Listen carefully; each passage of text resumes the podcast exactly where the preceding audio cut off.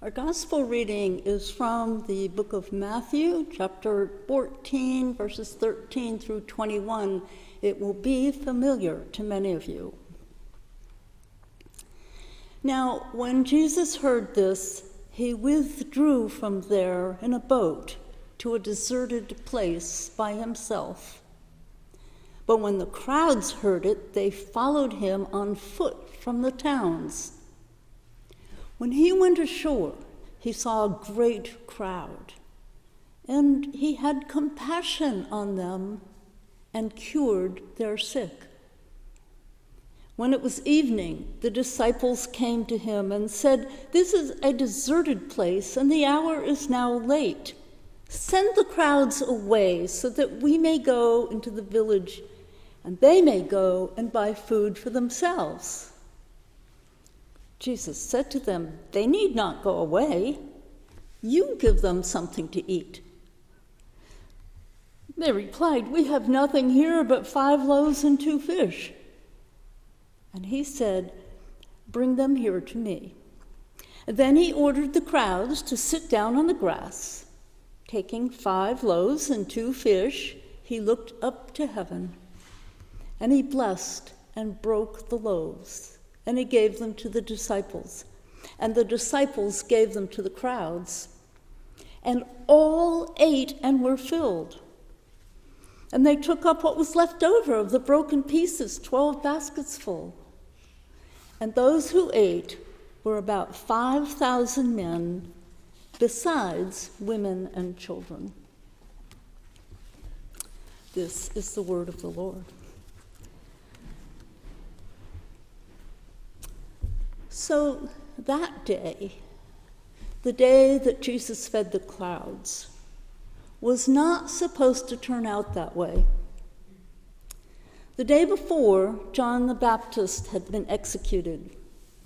It was a bloody, gruesome affair.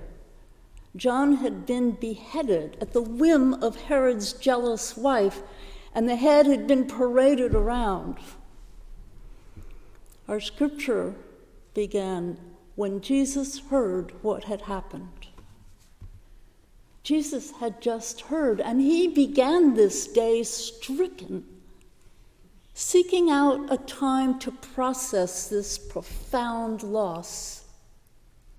John and Jesus were close.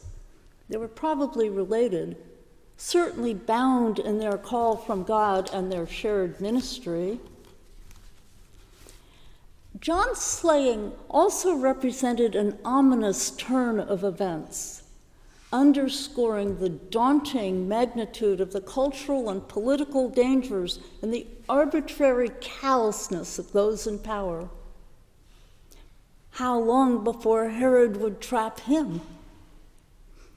He had disciples to equip, a new understanding of law and grace and justice to impart organization and partnerships and tools and determination to instill.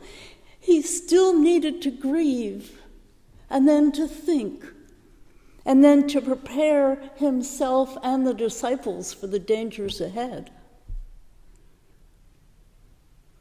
They pulled out a boat and got in it to withdraw to the far side of the lake. No, it's the same as many of us. We seek to withdraw when we're afraid or overwhelmed or deeply hurt or profoundly misunderstood or judged. But it was not to be. Somehow, somewhere, someone spotted them and realized where this group was headed. So a crowd started growing. People started coming from the town, and they started running around the lake to where they thought Jesus would land. So when the little boat approached the shore, there were people already gathered. You know, I suspect that when those disciples saw the gathering crowds, they would have turned the boat right around and gone on farther to a different place.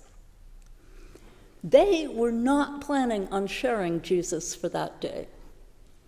They were not planning on working a crowd or facing another long day of demands. I am sure, as Jesus said, let's go ashore, I am sure embers of resentment would have been sparked.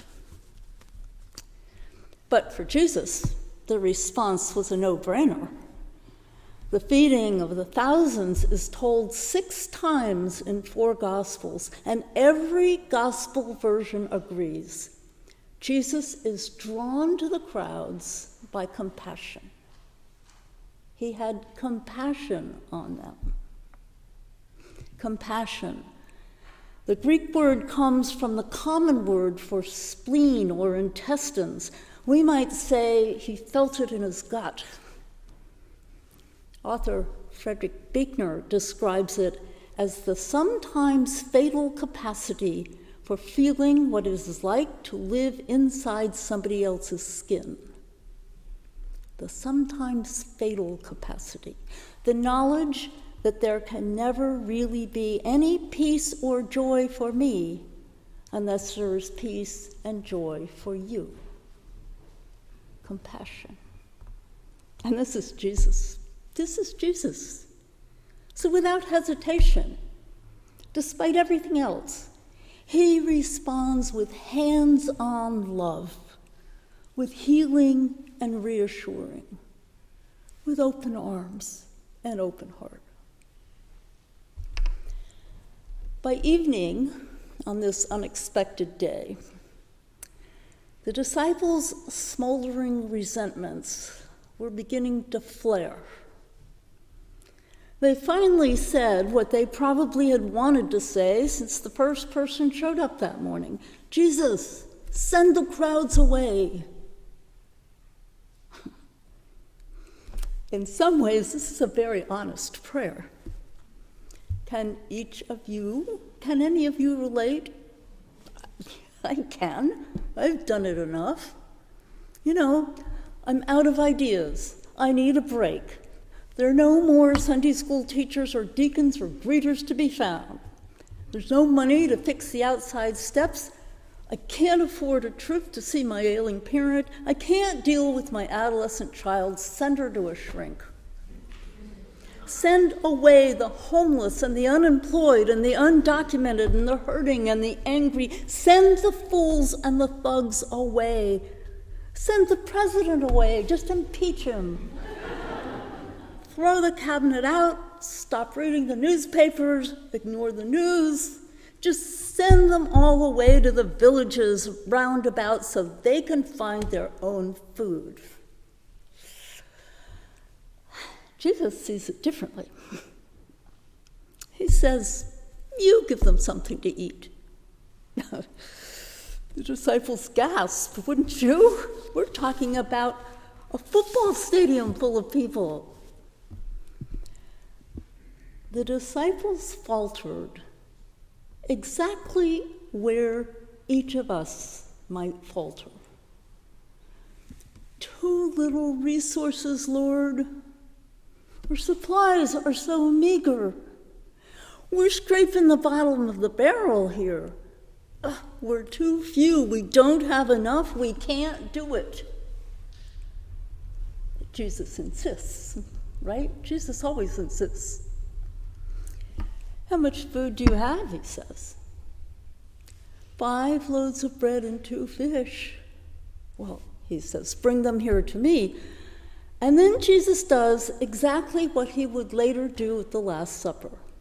He looks up to heaven, he blesses the food, he breaks it up into small pieces, and gives it to the disciples. You feed them. I guess the disciples felt at that moment they had no choice. They were required in that moment to trust. They were required to risk running out of food. They were required to risk being jeered.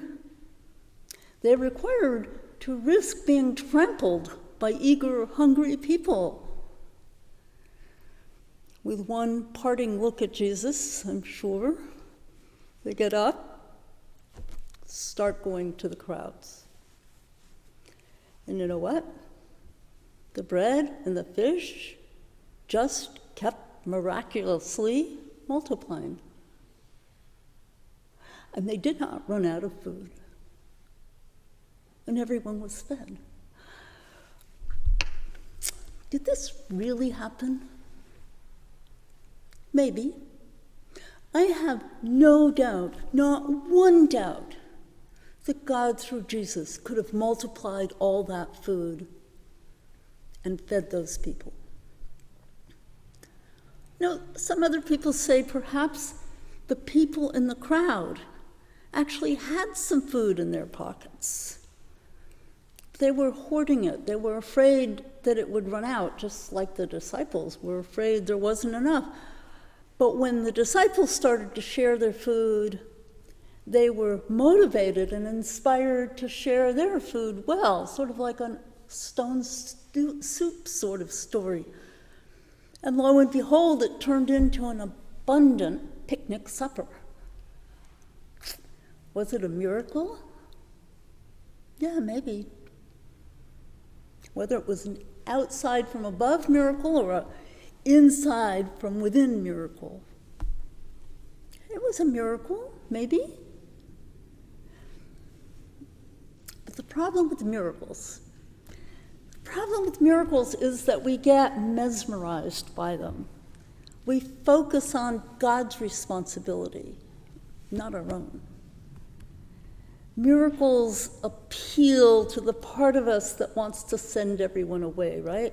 The part of us that's all too happy to let God feed the crowd and save the world and do it all. We don't have what it takes after all. What we offer is not enough to make any difference, so we hold back and wait for a miracle, looking after our own needs and looking for God to help those who cannot help themselves. But the real miracle, the real miracle in our story is that a group of human beings got into action and then became family.